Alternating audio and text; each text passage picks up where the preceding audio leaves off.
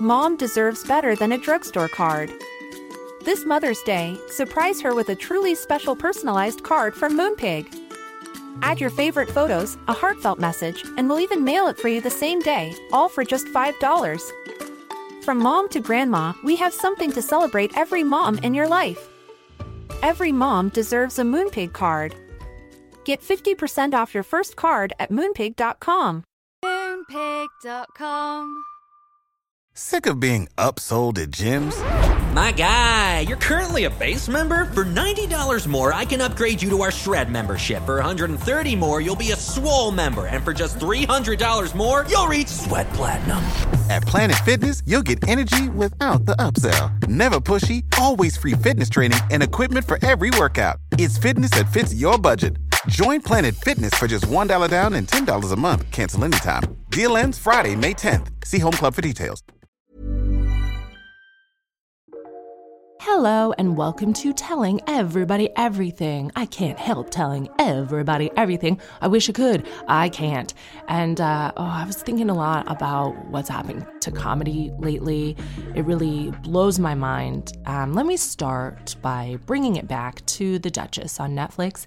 When I released the sitcom that I wrote, mostly all by myself but with notes and steers from the production company and Netflix, I wanted to make a comedy that was just a comedy. I'd never seen a woman acting the way, Kenny fucking Powers acts in Eastbound and Down.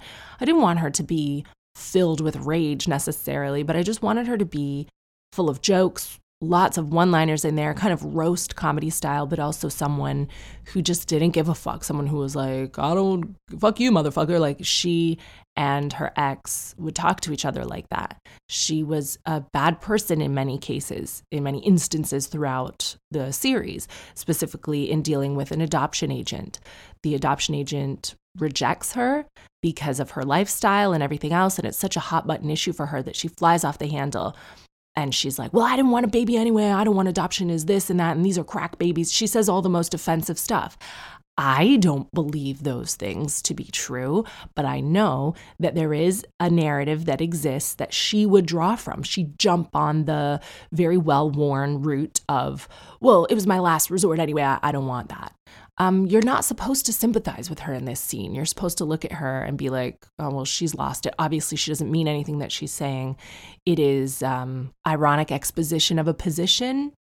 You're supposed to look at her and go, bad, bad, bad, bad. So anyway, there were lots of moments like that in The Duchess where there's ironic exposition of a position. There's a guy. He is an amazing, a very, very accomplished TV critic. He is Variety's chief TV critic. He produces reviews, features, interviews, and segments for a podcast and a magazine. He was a television critic for Time, and he went to Columbia University. He lives in Brooklyn. He wrote the most scathing review that didn't bother me. I actually thought it was hilarious because it was like, Netflix punishes me with 6.5 hours of this crap. It's the worst thing I've ever seen in my life. And he goes on to launch very personal attacks as though I am that character. Like, Catherine Ryan herself believes that adoption's bad. He talked about his own life. He's like, I have adopted a baby. Does Catherine Ryan think my baby's a piece of trash? I was like, no.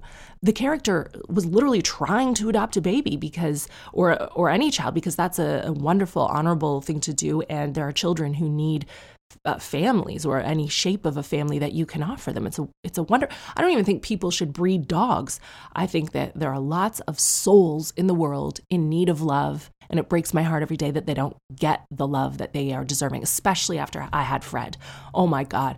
Looking at that baby boy and knowing how much attention and effort and affection he requires to stay happy, I think I had like a solid meltdown for a month, just being like, oh my God, there are so many babies who are not receiving this. They're just not, because it's too hard. Bobby and I working full throttle, full time to keep that baby happy. And sometimes he still cries. How many babies are being left in their cot? You know what I mean? It's a whole thing. So that's my position. But this character was kind of a bad guy. So he wrote all this stuff and really inserted a lot of his own life into the review, spoiled the ending, was just like, she did this, she said that to a black person, she was not woke at all, she did all these things, it was the worst thing I've ever seen in my life. And, people are entitled to feel that way about my work. And it it really highlighted for me why I don't care. An article came out that was retweeted into my timeline the other day about the Che Diaz stand-up comedy character in the Sex and the City reboot, Just Like That, and Just Like That, whatever they've called it. Just call it Sex and the City reboot. I can't even remember the new name. If you've watched this series, and you know what? It grew on me. The fashion was on point from the beginning. I hope they make more. But it is the most, in my opinion, and again, these are all opinions. Did I go to Columbia University? Do I have experience as a critic for Time magazine? No, I don't. But as a fan of the show, I feel like it's really lost its way in its tone. Carrie no longer narrates. All of a sudden, it's so super woke. The women call themselves old every 5 seconds. So, I mean, ageism's not on the agenda, but they're like, oh, what gender are we dealing with now? Oh, well, I'm not sure about my sexuality. And that's cool, but they do it kind of ham-fistedly for me, and it feels very contrived, like a network told them to put it in, or they're trying to do an impression of what they believe TV should be now. And that's fine, but it changes the genre of what that show was, I think. And, you know, of course we evolve. The Che Diaz character in particular is a non-binary comedian podcast host. The actor is also non-binary in their own life. And I know that we're using a lot of demographics to play those demographics. You know, like if you have a character who's Asian, you're not going to have that played by Scarlett Johansson, as much as she would like to be in that role. If you have a character who uses a wheelchair, you're not going to have someone who has full, you know, able-bodiedness in that role. But she's not a stand-up comedian. They used to be she. That's my mistake. I'm going to keep it in because we make mistakes and we don't do it maliciously. They are not a stand-up comedian. They are an actor. And we're still allowed to cast actors in roles as stand-up comedians. Fine. But, because, you know, stand-up comedians, not an oppressed demographic, but there are several stand-up sets throughout, and Just Like That, the Sex and the City reboot, that have zero jokes in them. They're just, Che Diaz stood on a stage shouting affirmations. You can do it. The energy is within you. Let's stay together. Oh, have I fucked anyone in this room? Would anyone like to fuck me? It's a weird characterization that has upset, I mean, in a joking way, upset a lot of stand-ups. They're like, who wrote this? What is their idea of comedy? It's just an absolute mess. Bobby and I got into this series by hate watching it.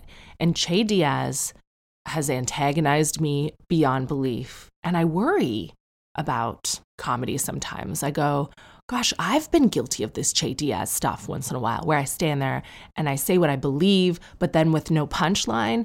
And you have to have punchlines. But then I've also seen the new generation of comedian who, they have a different style, and there's a lot of dialogue that's more subtle and storytelling, and I love that as well. Some of my favorite comedians are non-binary, and they don't do the classic joke setup punchline necessarily. I think they're so funny. But this Che Diaz thing, there's just no comedy anywhere. Now, the reason I bring it up is because this reviewer who hates me wrote about Che Diaz, the character, and it popped into my timeline, and I read it without knowing it was the same reviewer, author, and I just thought, what? Oh my God, I am so happy he hates me, because here's what he thinks about Che Diaz. Why Che Diaz was such a successful addition to And Just Like That.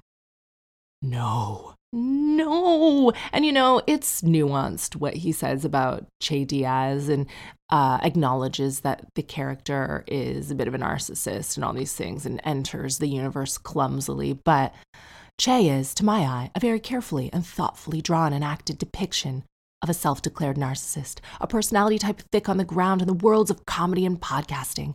This places Che within the franchise's long history of New York City archetypes. Blah, blah, blah. No. Nothing redeemable about Che Diaz. Che Diaz is a warning to comedians everywhere that this could be the future of comedy. I'm all for wokeness. I'm all for, I mean, whatever you want to call wokeness. Do you know what I mean?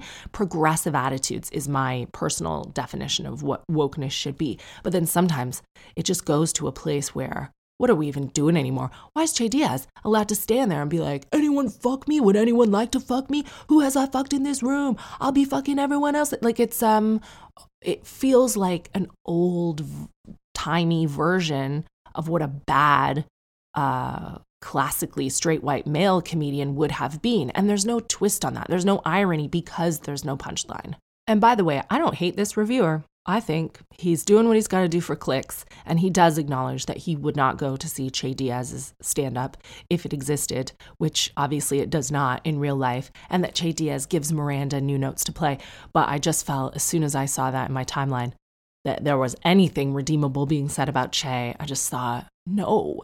And then news came out that my good friend and mentor, Jimmy Carr, was facing a lot of backlash over his most recent Netflix special. Now, a lot of people have been asking me to comment on this, and I'm sure that I'll be asked in the future. Why haven't I commented up until now is because sometimes you gotta wait for the dust to settle on these things. Also, I think it happened on a Friday. My podcast comes out on a Wednesday. I don't feel like social media is necessarily the place.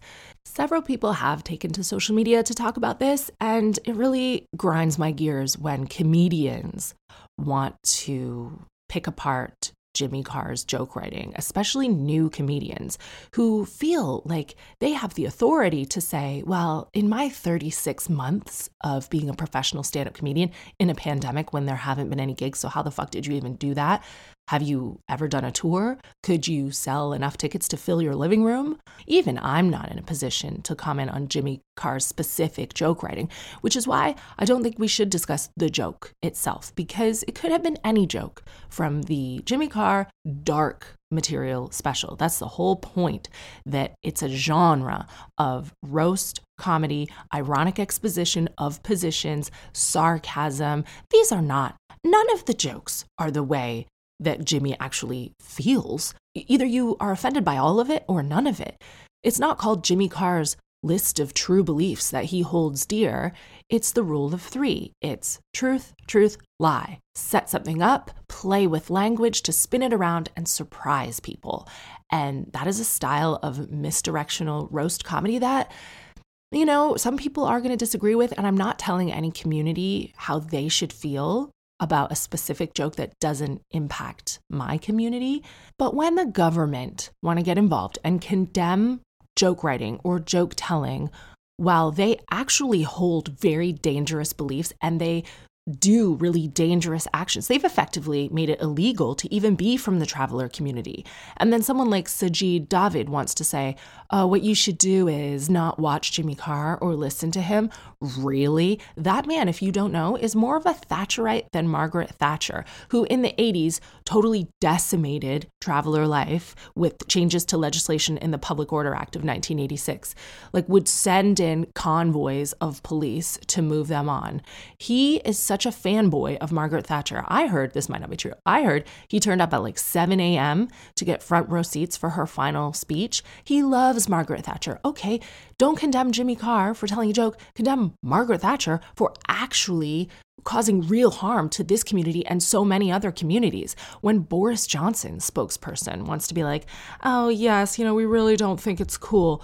Okay, Boris Johnson, because you and Priya Patel have made it clear time and time again that you want to make GRT lives effectively illegal. The Conservative Manifesto says, we will tackle unauthorized traveler camps. We'll give the police new powers to arrest and seize the property and vehicles of trespassers who set up unauthorized encampments in order to protect our communities. We will make intentional trespass a criminal offense. In addition to that, TV networks, for as long as I have been here, and I've been watching TV here for 15 years, they've taken a small minority of these families and communities and made entertainment, basically making fun of them with the most extreme cases. It'll be violent cases, it'll be this and that, just vilifying communities with shows like Big Fat Gypsy this, Big Fat Gypsy that.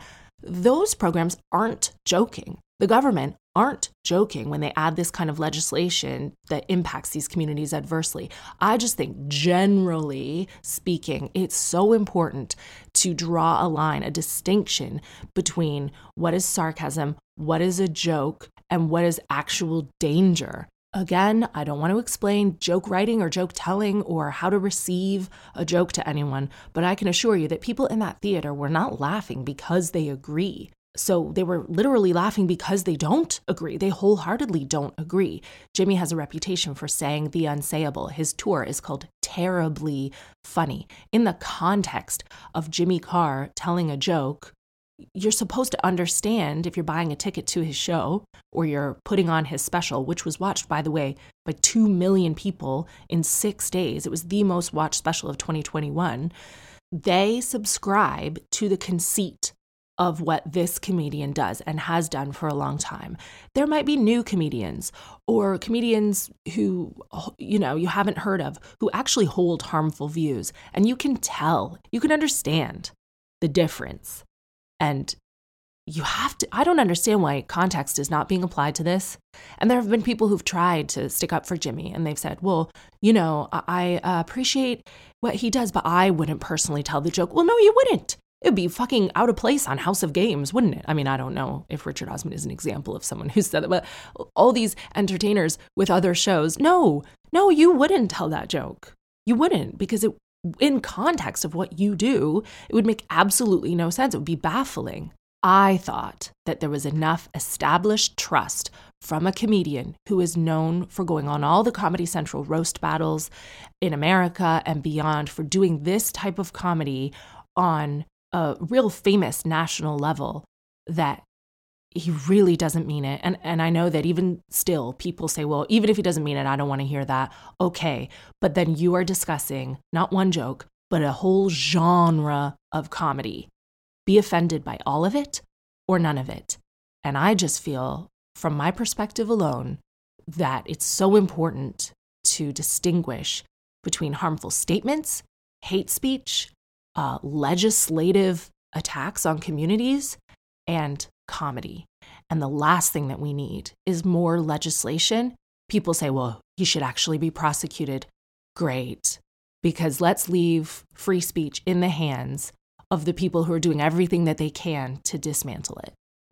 While I'm swiftly canceled, please listen to these beautiful words from our remaining sponsors.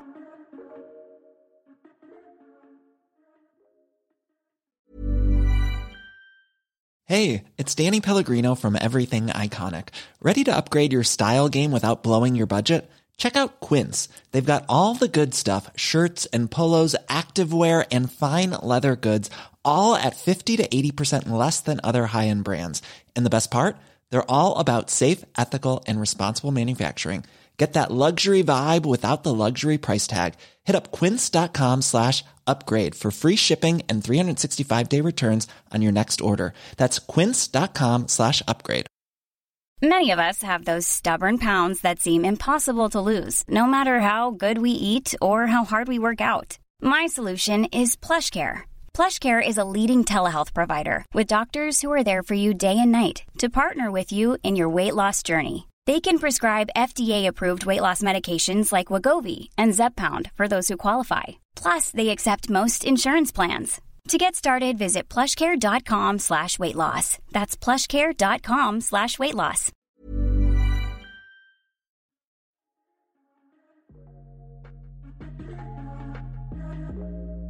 The first email, "Hi Catherine, I recently had a baby, congratulations, and I asked my family not to kiss my baby on her lips due to the risk of spreading infection, viruses, the vid. A few members of my family have lip herpes." Of course they do. "My family were not happy about this. They asked, how long would this be for? Forever? I said, yes. Kiss her on the cheek when she's older or give hugs. Recently, some family members have started kissing my now 10-month-old baby on the lips again, and I feel the need to confront them. Do you think I'm being too strict? Should I let them kiss my baby on the lips now she's older? Myself and my partner do kiss our baby on the lips, but I feel extended family should kiss on the cheeks or hug to show affection instead. What do you think?" Well, let me take you a step further. I wouldn't even want them kissing my baby on the cheeks. Whatever you want with your baby until your baby's old enough to consent or give their opinion about how they wish to receive affection should be respected. If you're like, don't look my baby directly in the eye, then I don't think anyone should. Don't kiss my baby on the mouth. Fuck no.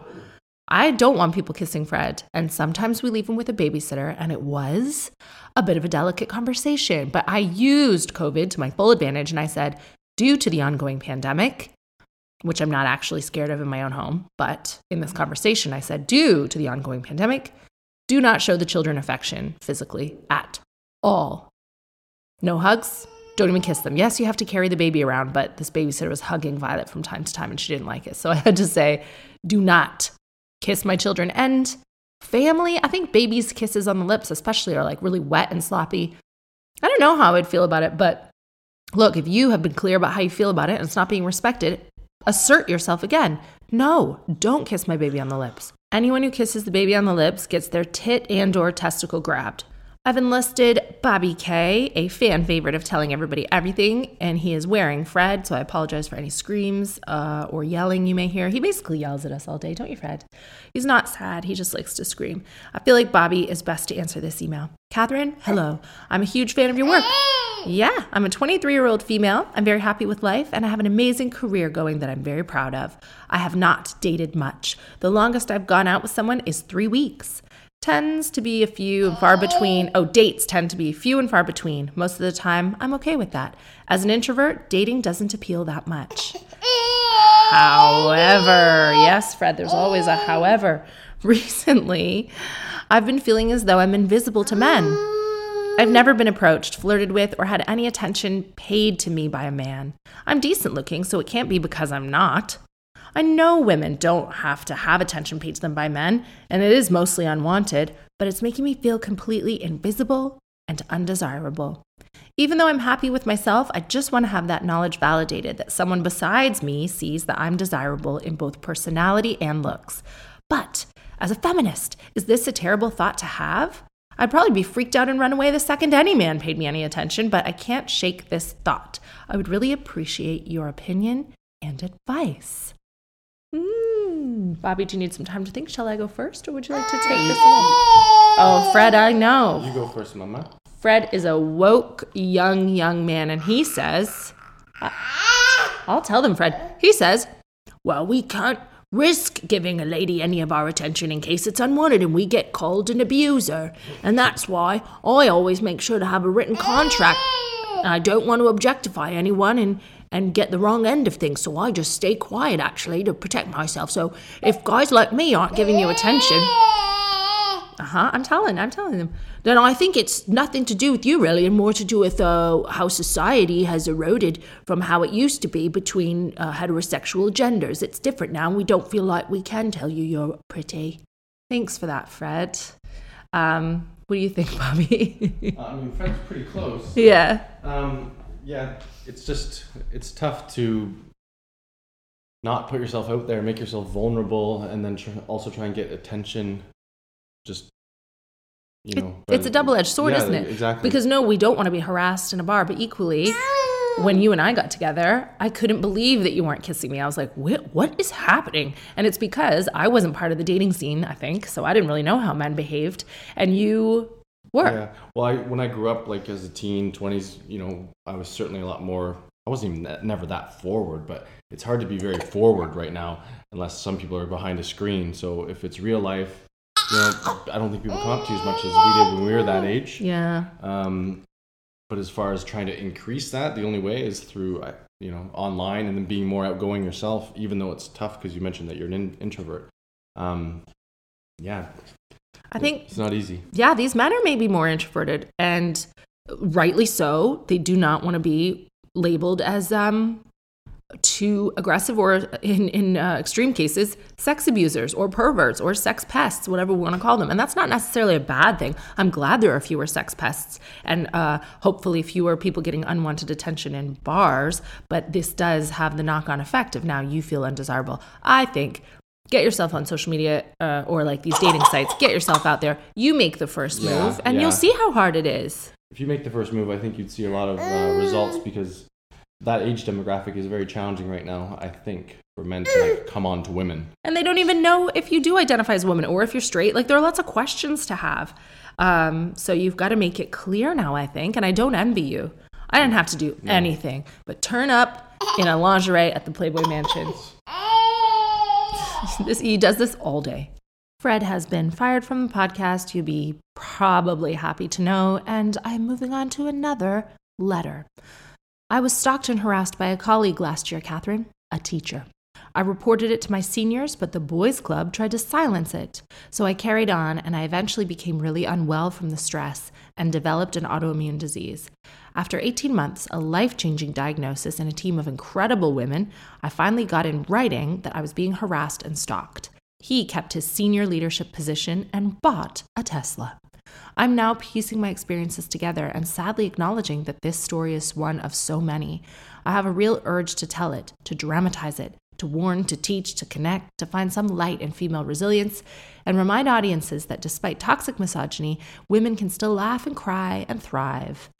There's a lot I want to talk about and write about, not just my own story. I'd love to write a pilot episode, but I'm unfortunately completely clueless and networkless. Poor me. I would love any direction or advice. Do you know, I have a friend who is trying to get a book published at the minute, and she asks me, you know, actually she said, everyone seems to have a book published these days. And I was like, what? Not everyone. Like, it was actually quite hard for me to do. It took 15 years minimum of stand-up. And finally, I've released one book and I'm well known and I have a huge social media following. You know, I had all these things. I don't really think I fall into the category of everyone has a book. It's hard. It's hard to get anything commissioned, looked at. It's hard to get it off the ground, though. I do think that there are a lot of avenues now to get noticed with your work and your writing, especially when you have such an important story to tell that I know resonates with so many people. And I'm so sorry to hear about your experience. It just sounds awful, and I agree with you that it happens to so many. I do think that we are living in the age of the self-starter, self-publisher, self-producer. I'm seeing a lot of creators on TikTok and YouTube and everywhere else who have huge followings before they're ever picked up by a traditional producer or publisher. So I think that my advice to you would be to start an anonymous Instagram account or publish an anonymous blog if that's how you wish to remain. And share these experiences, start writing your work in maybe even a diary form. You don't have to write the whole piece all at once. Just put your thoughts down almost episodically, I think.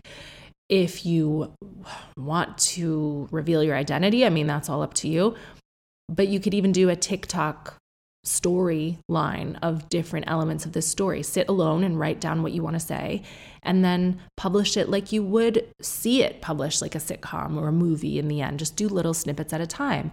That currently is the advice that I would give to any creative person. And it's annoying because you think, oh, well, I don't want to do all that. I just want to send it to a publisher and get picked up. Or maybe you think, oh, I'm too old to do that. It's not my demographic to know about this stuff. But I think right now we all do have a responsibility to know about this stuff. And sure, you could write a log line or a treatment for this type of thing and send it to different production companies or publishers. You could do that. But in today's society of all this online stuff, I really do think that's the most successful way. Start a blog and be invested. My mom started her podcast, Jewels Says, Jewels Says, and she started small, and now she has something like 15,000 downloads. I think a lot of people are coming from this podcast. It's a great podcast. Start a podcast detailing your experiences episodically, and those are proof of concepts. Anything you do like that really establishes your body of work. If it gets enough attention, then that's very attractive to any traditional publishing source to pick it up and to turn it into something different. We all have that ability. It's a real equalizer. You don't have to be famous. You don't have to know the right person. You just have to have a story to tell and a real talent for telling it. Any medium, we have an opportunity now that people will find you. Oh, this one tugs at my North American heartstrings. It says, Catherine, I have always wondered about tipping in the UK. Waitresses and hairstylists and nail techs always seem like a gray area for me. I understand the cost of living in the US and their minimum wage does not leave a lot to survive on, so tipping in the States is necessary for some people to live. But in the UK, some people charge huge amounts for hairstyles and colouring, but still expect a tip? I'm a veterinary nurse, and I cannot afford to give away money to people who are earning more than I am. But I hate the feeling that I get when it comes to pay. Equally, servers in this country probably earn the same as me. So I guess my question is, am I the arsehole? I cannot afford to tip. If I go out for food, or when I need a haircut, so I don't. What's the alternative? How can I not be the arsehole? I really don't want you to think I'm a cheap-ass bitch. A few years ago, after someone passed, I had some spare cash. I gave a young person on the streets £20 when they asked for change. After someone, oh, I see. I was like, what? Someone passed? I thought you were at a funeral, but you just mean you got a payment because someone in your family put you in their will. Got it. And you gave £20 of it away. Well, look, veterinary nurse, I'm going to do you one better, and I feel like we should be tipping you. I'm sorry that you don't earn enough in that very, very important job, because our pets are beloved members of our families, and I'm sure that you have enough cat scratches to fill an entire podcast of stories about that, and you've saved lives. And I just don't understand payment structures in this country. The cost of living is higher than the national wage. And so there are lots of different professions where people are left at a loose end. I suppose tipping as well is cash. You aren't taxed on that. And it's just a nice little bonus way of saying thank you, even if you feel like maybe a hairstylist already earns enough. They have to pay rental to do hair in the salon, usually just kind of like an exotic dancer would do to dance in a strip club. They have high overheads. They use a lot of product.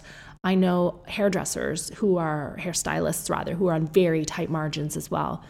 So it's that classic thing of the upper classes or like the government setting the tone for payment structures that, you know, things are too expensive. We don't earn enough money. Housing's expensive. I say we. I used to work in an office and I always ran out of money by the end of the month in living in the UK before I was blessed with this life.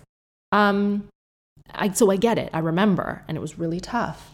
And then we look at each other and we go, well, I'm not tipping this person. I can't afford to tip this person. It's all because we're not paying people enough from the start.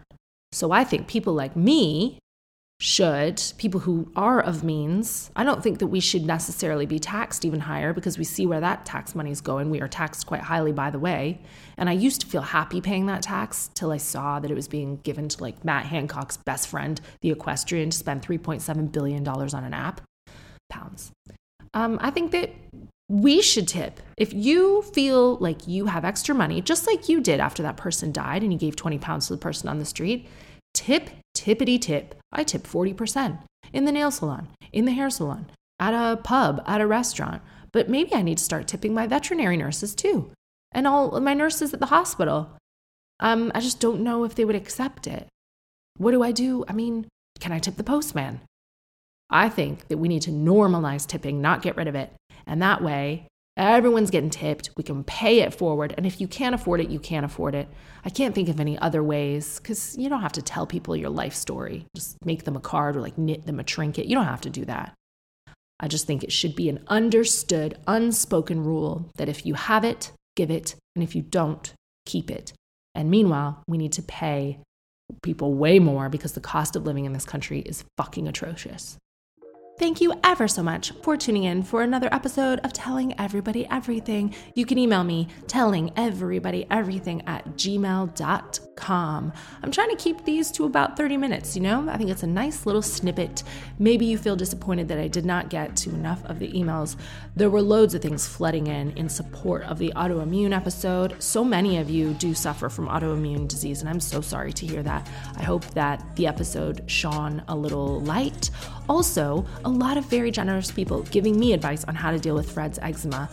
It's basically, I've been recommended every cream on the planet.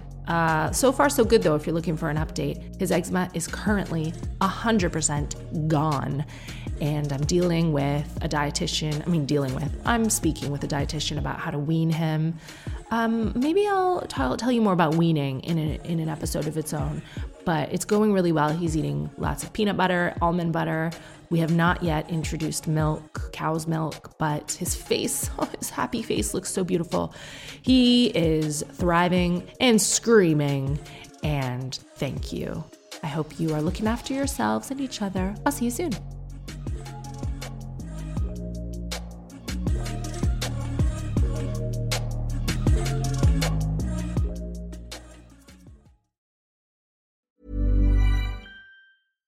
Mom deserves better than a drugstore card.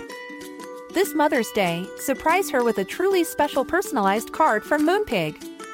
Add your favorite photos, a heartfelt message, and we'll even mail it for you the same day, all for just $5. From mom to grandma, we have something to celebrate every mom in your life. Every mom deserves a Moonpig card. Get 50% off your first card at Moonpig.com. Moonpig.com